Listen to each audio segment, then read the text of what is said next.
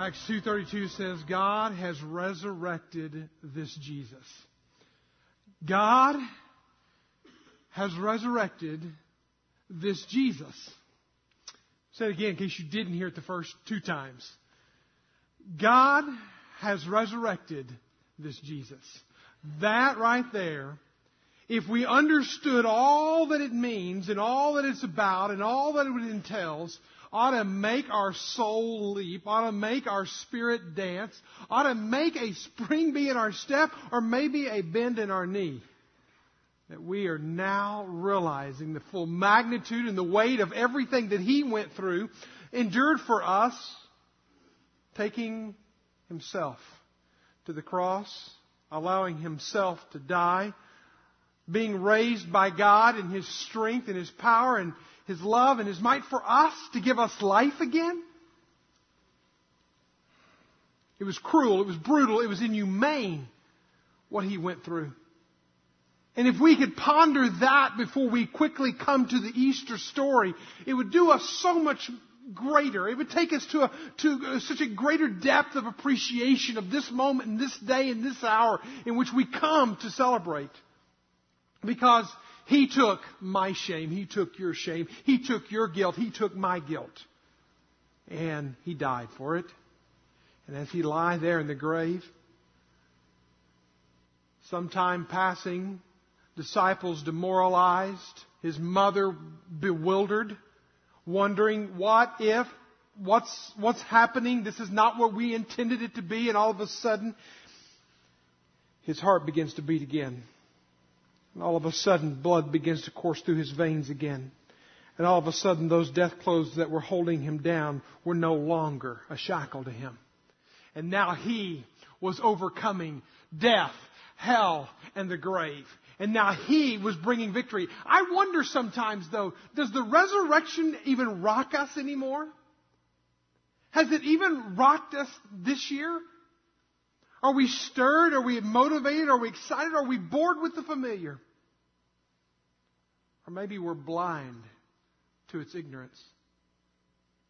Maybe, maybe, maybe we're blind to what really happened on that day, and we, and maybe, maybe today God will rock our world, or maybe that boring feeling of a same old story will come alive again, and will truly rock us to the core of who we are, body, soul, and spirit.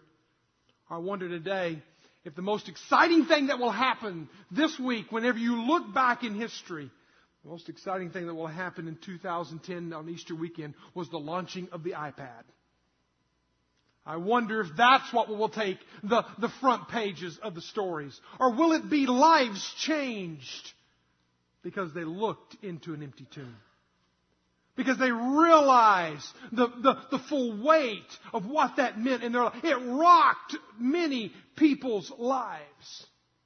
As the resurrection rocked you in your life. I love when, when Paul is quoting almost as an anthem, almost as a song, and some people believe it's one of the first hymns ever written in the, in the New Testament and celebrated in the church was in, in, in 1 Corinthians 15 when he says, death is swallowed up in victory. Oh, death, where is your victory? Oh, death, where is your sting? The sting of death is sin. The power of sin is the law. But thanks be to God who's given us the victory through our Lord Jesus Christ. You gotta have that one in there as well. Through our Lord Jesus Christ, we have the victory. Has it rocked you? Does it stir you? I think back to Acts chapter 2. I know it's not in the gospel accounts. I know it's not exactly the, the, the, resurrection story that you might anticipate hearing, but it was in Acts chapter 2 when the Holy Spirit had come upon those early believers and, and it was the very first message given by the very, by the very first time ever given by a disciple of Christ following the anointing and the presence of the Holy Spirit. And oh did it rock some world that day. Because if you think back in that, in that first day, in that first few hours and just 50 days removed from the resurrection here, and all of a sudden God's Spirit comes and he began, Peter begins to speak and, and lives began to be, be turned because some of these people were the very ones who were, who were crying out to crucify Jesus. That he was speaking to.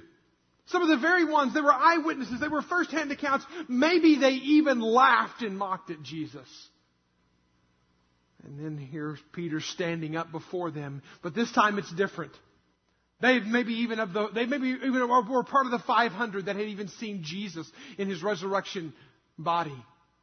Maybe they witnessed him, but they, they weren't connecting uh, one plus two uh, equals three, or they, they, weren't, they weren't connecting the dots and making all the pictures. They didn't see their connection. They just thought, this is really weird. We killed this guy. And, and what's it? He's alive? And then they're just go on about their business. They're in the middle of this big festival, the Feast of Weeks. It's the second of, it's two of three major Jewish festivals. And it's kind of a celebration, kind of a party in the city, if you will as they celebrate the harvests and they're all gathered there. Foreigners are coming. Jews from all over are coming to, to Jerusalem and they're celebrating what was the celebration that was totally unrelated to Jesus' resurrection. But all of a sudden, listen, all of a sudden there was an intersection in their life. They were going down the Feast of Weeks. They were doing their own celebration. They were having their own party. They were living their own life. But all of a sudden, the resurrection of which they had seen the resurrected Christ, of which they had heard that he was alive, but it meant nothing to them. It wasn't stirring them. It wasn't rocking them. Then all of a sudden, they came to an intersection, and when Peter spoke and the Spirit moved, all of a sudden there was a collision with their life. And their lives were rocked. I want to ask you one more time. Has the resurrection rocked you? When it does, it will begin to shape you. In Acts chapter 2, verse 32, we catch this the tail end of the message that Peter is sharing. It begins back in verse 14. I just want to give you just the tail end of it because you see the full on Trinity at work here. The Trinity is God in three parts expressed in three different elements, but yet they're all one. You see Jesus in verse 32. In Jesus, God raised up you see God the Father there doing the work of raising up Jesus, and that we all are witnesses, being therefore exalted at the right hand of God, having received from the Father the promise of the Holy Spirit. So right there you see the Trinity. Don't let anybody tell you the Trinity doesn't exist. It exists. He exists. And you see all three of the Trinity working in concert there. He was poured out on that day uh, on you yourselves and seeing and hearing him. For David did not ascend into the heavens, but he himself says, The Lord said to my Lord, sit at the right hand. God the Father speaking to God the Son, both of them calling each other lords. He says, You sit at my right hand until I make my, your enemies your footstool. Let all the house of Israel therefore know for certain that God made him both Lord and Christ. This Jesus whom you crucified. And the hammer falls. And it's at that point that this intersection, this colliding of, of worldviews, this colliding of paths of me living my party lifestyle, celebrating my feast of weeks, doing my own life, celebrating my own successes. Oh, y'all, I'll nod up to God in my Feast of Weeks, but I'm really celebrating my life and my successes and my accomplishments and how God blessed me, yes, in that. But all of a sudden, it's not about your successes, your Feast of Weeks, your, your party lifestyle. It's about Jesus. And all of a sudden, this intersection collides and we see something happen in these people and they begin to ask questions. Because this is what happens when the resurrection rocks you. You will begin to ask questions. Questions about yourself. Questions about your destiny. Questions about your course of life. Questions about your journey. Questions about where you're headed. But see, if you're here today and this is just a religious ritual for you, you show up on Easter Sunday, or you're, you're here because family brought you, or you're here because, but you really don't want to be here, and you're just kind of going to go. That's okay. That's okay. Continue on that journey. But one of these days, my prayer to God is that the resurrection will rock you. And you'll begin to ask yourself some tough questions. Because if you read in verse 36, this is what happens when Peter, uh, in verse 37, when Peter stops. He says, Now, when they heard this, they were cut to the heart, and they said to Peter, the first words out of their mouth was this, and to the rest of the apostles, Brothers, what shall we do? What shall we do? See, when the resurrection rocks you, you begin to ask questions. You'll begin to ask questions that are personal. What shall we do? What, what am I, Mike McDaniel, going to do with the resurrection? Insert your name there. What are, what am I going to do? And it also leads to action. He's talking about there, what am I going to do? How am I going to respond? See, there's a response to the resurrection. If it's rocked you, there will be a response. I want you to see three results that come out of this. You see one of them already on the screen. It says, You will hear the resurrection with your heart, is one of the things that will happen in you. When the resurrection rocks you, you will begin to hear the resurrection with totally new sets of, of, of, of high definition. Alright? A, whole, a totally new perspective. You'll begin to hear it. Because again, how many of y'all, this is not the first time you've heard the resurrection story? Raise your hand. Come on, lift them up high. That's just about everybody. You've heard some parts of it at, at least some point in your life. Or you came for the candy. Or, or something like that. You've been bribed to come for the candy or something. I don't know. But we know the resurrection story. We could even tell the resurrection. We could go into our preschool classrooms next service and teach the resurrection story. We have been told it all of our life. We've grown up in church all of our life. Hey, this is the Bible Belt. We, if you've grown up in the South at all, you've been to church. But for some of you, maybe that's not the case, but I'm just saying for the large majority. But here's the question. Are you hearing it with your heart? I love the phrase there. They were cut to the heart. There was something that began to rock their world. There was something that, that began to hear, hear it totally different than ever before. And see, there's something that happens when the resurrection rocks you, and that is, is that you no longer, it goes beyond the cognitive. It goes beyond the mental academic exercise of understanding the facts and the figures of the resurrection. And giving a timeline. But it goes way beyond that, and it goes to the heart. And you begin to ask the question, what am I to do? What am I going to do with the resurrection? How is it going to change me? And see, that's something that any physician, any surgeon in this room would love to have a scalpel to be able to separate out what are soul issues and what are spirit issues and what are physical issues. So when they cut out the cancer of our lives, they can pull the two out. But sometimes, you know, the doctors, they're, they're limited in what they can do. Psychologists, limited in what they can do. But what God is able to do is He is able to cut through all the minutiae of our life and to cut to the dividing of the soul and the spirit. And He can point out our spirit that is sick, and He can point out our soul that is sick, and He can heal us and make us whole. Hebrews chapter 4 verse 12 says this. Says the word of God is living and active and sharper than any two-edged sword, piercing the division of soul and of spirit, of joints and of marrow. And discerning the thoughts and the intentions of the heart. God's truth, God's Word, God's Spirit at work through His Word is able to pierce into your life and all of a sudden, boom, you come on one Easter Sunday and the resurrection rocks you. No more playing religious games. No more tipping your hat to God. It's now serious business and you start asking the same questions that they're asking. What am I to do? It was in about 1993, about two years following the uh, fall of the com- communism in, in the Ukraine, that I took my first international mission trip. Up until that point, I had no desire to go internationally, no desire to work internationally or anything like that. I was an American, born, bred, raised, Big Mac eating American. That's all I was.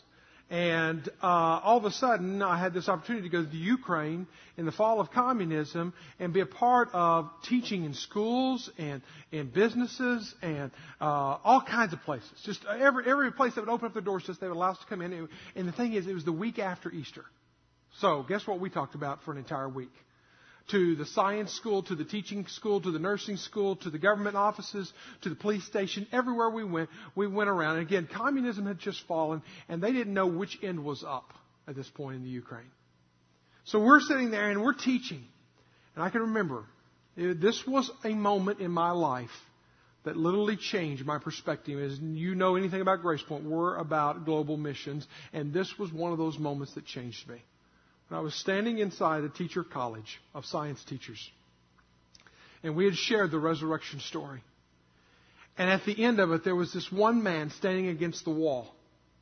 In fact, we have a picture of it here. It's a very poor quote, photo quality and, and, and so forth. I snapped it right when we're breaking from, from our discussions and from our talks on the resurrection. And the, the balding man, if you will, on the, on the far right there was a guy who spoke up during the class as the teachers are sitting there and we're able to just share with them the, the gospel and the story of Jesus' death, burial, and resurrection, it was this man who was on the far right who said, I am a communist leader. Basically, this is his statement. He says, I was born an atheist. I was raised an atheist. I was trained to be an atheist teacher. Today, because of your message, I believe in Jesus. Here's a man who grew up in a world that there was no such thing as God or anything else. But here's a man in a matter of a few seconds. Because the resurrection rocked him, his life was changed. It can happen. You can go from a communist atheist trained teacher training other communist atheist teachers to go from to being a follower of Jesus Christ when the resurrection rocks you. You hear the resurrection with your heart. Number two, you will respond to the resurrection with realignment. Now I love, I love Peter's brevity of speech here. He gets straight to the point. When they ask this question, they say, okay, what are we to do? What are we going to do with this story that you told us? What are we going to do with this resurrection that you have so cut to our heart with this message? What are we going to do? He gives them two words, almost like charades. And here, first word, but I'm going to give you the answer. Repent. First thing, you got to realign your life. If the resurrection is going to really make a difference in your life, there's got to be a repentance. A repent, now I know is one of those words we don't just exactly throw around from day to day in our, in our day uh, today. But here's my definition. Change of values and views within that changes attitudes and actions without. Changing of your attitudes, the changing of your, excuse me, of your values and your views within that changes your attitudes and behavior or actions without. This is a life change. This is a paradigm shift. This is a new direction. This is getting yourself on a new course for life. Has the resurrection rocked you? Because whenever you think about the word repent, that's exactly what he calls us to in, in, in the very next verse. Verse 38 says, And Peter said to them, Repent. Repent. Very simple, very short, very sweet, very concise. What does that mean? It means to change from the old. It means, it means I realize that I'm going down this path and this is not the path that I'm on. In fact, it's realizing, and this may be the wake up call for some in this room today. But if you stayed on the course that you're on right now, if you continue to make the decisions that you're making right now, if you continue in the relationships that you're in right now, can you project yourself out over the next 10, 15, 20 years? Will it be the life that you want? Will be the life that God wants for you? Will you be whole and complete? Or will you be empty and meaningless? See, repentance is this it's realizing that, hey, the old way is not the way. There is a better way. I want to go that way. I choose this road to go. It's being able to change and make that course correction in your life. I love what John Stott says. Before we can begin to see the cross as something we've done for us, we have to see it as something done by us. We've done it. We did it. That's what sent Jesus to the cross. All right, number two is also a change to the new. It's a change from the old, it's a change to the new. He even says, repent and turn to God, performing deeds keeping with repentance. There's a dietary industry out there that makes millions of dollars every year. They just come up with a new diet. It's Atkins. Now you don't even see Atkins hardly anymore. It's uh, the South Beach diet, which just anything with beach in it sounds healthier than funner than than anything Atkins diet. So let's go with the beach diet. Then we got we got uh, what's the Nutrisys? Uh, you buy the plans and you get lasagna and you get brownies and you're supposed to lose all this weight. Just, just buy these meal plans. We have all these tremendous diet plans. And, you know, I'm not saying it's a racket, but it's this close. Okay? The racket is that we buy it. Because psychologists have literally termed something, have come up with a phrase for it, that is called a first order change. That what happens is we going to make a change. And we're gonna, this is gonna fix us. And then we try it for a while and then we're off of it. And then the next year there'll be the South Beach diet or there'll be the, the, the, the Arctic Circle diet or whatever the next diet's going to be. Then it will come out. Then we'll jump on that one. First order change. Repentance is deep life change. When the resurrection rocks you, it's not first order that you're just going to change for a little bit and you're going to go back to the old. It is life changing, paradigm changing. It's realignment of our life. Have you, has the resurrection, has it rocked you? I like what Dutch Sheets put in the book, Roll Away Your Stone. God wants to roll away your stone as well. He wants you just as free as Jesus is risen. Christ's death and resurrection were for you. God's intent is to so saturate our lives with His life and Spirit that our everyday existence embodies and expresses the victorious, death conquering resurrection of his son. Can you say that you're living in the resurrection? Because if you are, there's a realignment. If there's no realignment, you're not living in the resurrection. Has it rocked you? The third thing that will happen whenever the resurrection rocks us, we will boldly, boldly identify with the resurrection through baptism. This is not something that we do shamedly. This is not something we do sheepishly. This is not something that we do hesitantly. This is something that when Peter is calling and speaking to the people and they're saying, what are we going to do? Personal call to action. A personal call to action kind of question. They said, what are we going to do? He says, what you need to do is you need to repent and you need to be baptized. That's the second word. You need to be baptized. This is not a statement that, that means that, oh, you know, you're not saved until you're baptized. But the statement that because I'm saved, because I've repented, I gladly follow the Lord in baptism. It's not something that we do hesitantly. It's something that we do with great excitement and zeal. There's a little boy who was who came from a broken home. It wasn't exactly a beautiful situation growing up in Louisville, Kentucky, and and uh, as he was growing up, uh, a church had this bus ministry that would come by and pick up kids and and just parents didn't have to go to church. We'll come by and pick up your kids. We'll bring them right back. Parents loved it. Got rid of the kids for a couple of hours. Kids maybe got got a little bit better off in life, and they were free. And so this little boy, he got on the bus every Sunday. And boy, the messages began to sink into his heart a little bit every week, a little bit more, a little bit more, a little bit more. And then all of a sudden, he told the bus driver that he wanted to follow Jesus. And the bus driver pulls over the bus and prays with him right there on the side of the road and prays with him.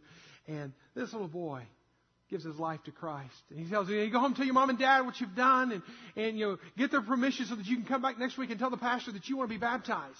Now this boy didn't have a clue what baptism was, what being baptized versus, versus French fried or anything. He had no clue. It was not in his, in his schema of things. So he says, what's baptized? He says, well, that's when you stand up in front of people and there's a lot of people there and they look at you and they, they're excited for you and they're excited to see what you're saying in your life. Because what you're saying in your life is that I am following Jesus and you're just telling everybody about it. Well, I want to do that. So he goes home, he comes back there. He kind of lost the words, got the words all confused. So the next week when he came back to church, he said to the pastor, he said, Pastor, he just remembered the concepts, and the concepts sounded like another word that he knew. And he said, Pastor, I want to be advertised. Advertised, baptized. You know, it's pretty close. I want to be advertised. I want the world to know that I'm a follower of Jesus and I'm not ashamed of it. Without hesitation, it's something that I want to do. It's a, it's a public, not a private thing. If you go on and you read on in, in, in, in verse 38, he tells them to be baptized, every one of you, in the name of Jesus Christ for forgiveness of your sins and you receive the gift of the Holy Spirit. But I go down to verse 41 and 3,000. So there, uh, all, uh, there are those who received His word and were baptized, and there were added that day about 3,000 souls. What an exciting time. 3,000 people in one day. That's not a private affair, okay? That takes a little while to do. 3,000 baptisms in one day at one time. Also, it's for believers, not for unbelievers. He said, I want you to repent and then you're baptized. Get your life in line with Christ and then be baptized. He said, there is an order, there's a pecking order. There's some of you in this room today that when you were a child, or when you were a youth, you, all the kids were going forward and so you went forward and you got baptized. Or, or, or your parents said, no, it's time for you to be baptized, so let's just go to the baptismal waters and it's time, it's your time. Then you've grown up in your life and then you've really identified with the resurrection. You've really identified with Christ and you really made a serious commitment to following Christ, but you've never been baptized. My challenge to you is as a believer in Christ, advertise that you've been baptized. Or excuse me, advertise that you've been saved. Let the world know. Let it be one of those things, those pinnacle moments in your life. It was Pat Summerall who used to be a sports announcer for uh, CBS and did a lot of the Cowboy games and always recognized his voice. But he said this when he became a believer. He says, I went down to the water, and when I came up, it was like a 40 pound weight had been lifted from me. I have a happier life, a healthy life, a more positive feeling about life than ever before. It's the recognition that I am a follower of Christ and the world knows it and they're going to hold me accountable and they're going to pray for me and we're going to walk through this life together. You know what? When the resurrection rocks you, it's more than putting on pastels and pretty eggs and funny bunnies. I'm afraid most of our uh, most of our Easter is about pomp and less about impact. When when the Easter story impacts you, it will cut to your heart. It will change and realign your life. And you'll stand before the world in baptism and any other day of your life and declare, I am proudly and excitedly a follower of Jesus Christ. That's when the resurrection has rocked you. It sets a new course, a new, a new direction for your life. Would you pray with me? As you bow and you think and you pray and there's some of you in this room today that again it's been nothing nothing but a story in your life. Nothing but a Sunday school lesson that you've you've heard many times. But it's never rocked you. My question to you today is are you ready for the resurrection to rock you? Are you willing to be realigned? in your actions, in your attitudes, in your values, in your views. Here in a few moments, we're going to have a baptismal service. And if you say, hey, I am following Jesus right now, Mike, this point forward, I'm following you, Jesus. And you're saying, I'm ready to be baptized in the name of Jesus Christ. Say, Mike, I didn't bring a change of clothes with me. You know what? Nothing would be beautiful, more beautiful than to go home wet. And celebrate that that advertisement that I am following Christ unashamedly. We're going to have baptism. It's going to be a beautiful thing. But if you're a follower of Jesus and you have never followed the Lord in baptism, I encourage you to do so as soon as possible. And this is about as soon as you can get. But I would also say this. If you're not ready, I would never want to push anybody there. Because the first thing that must happen is you must believe, you must realign your life to following Him. And we're going to sing a song, and we're going to have some deacons and some of our pastoral team will be kind of up here near the front.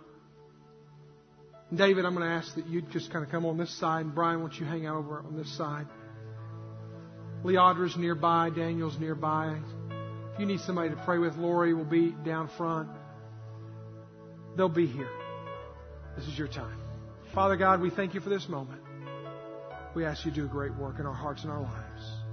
In Jesus' name.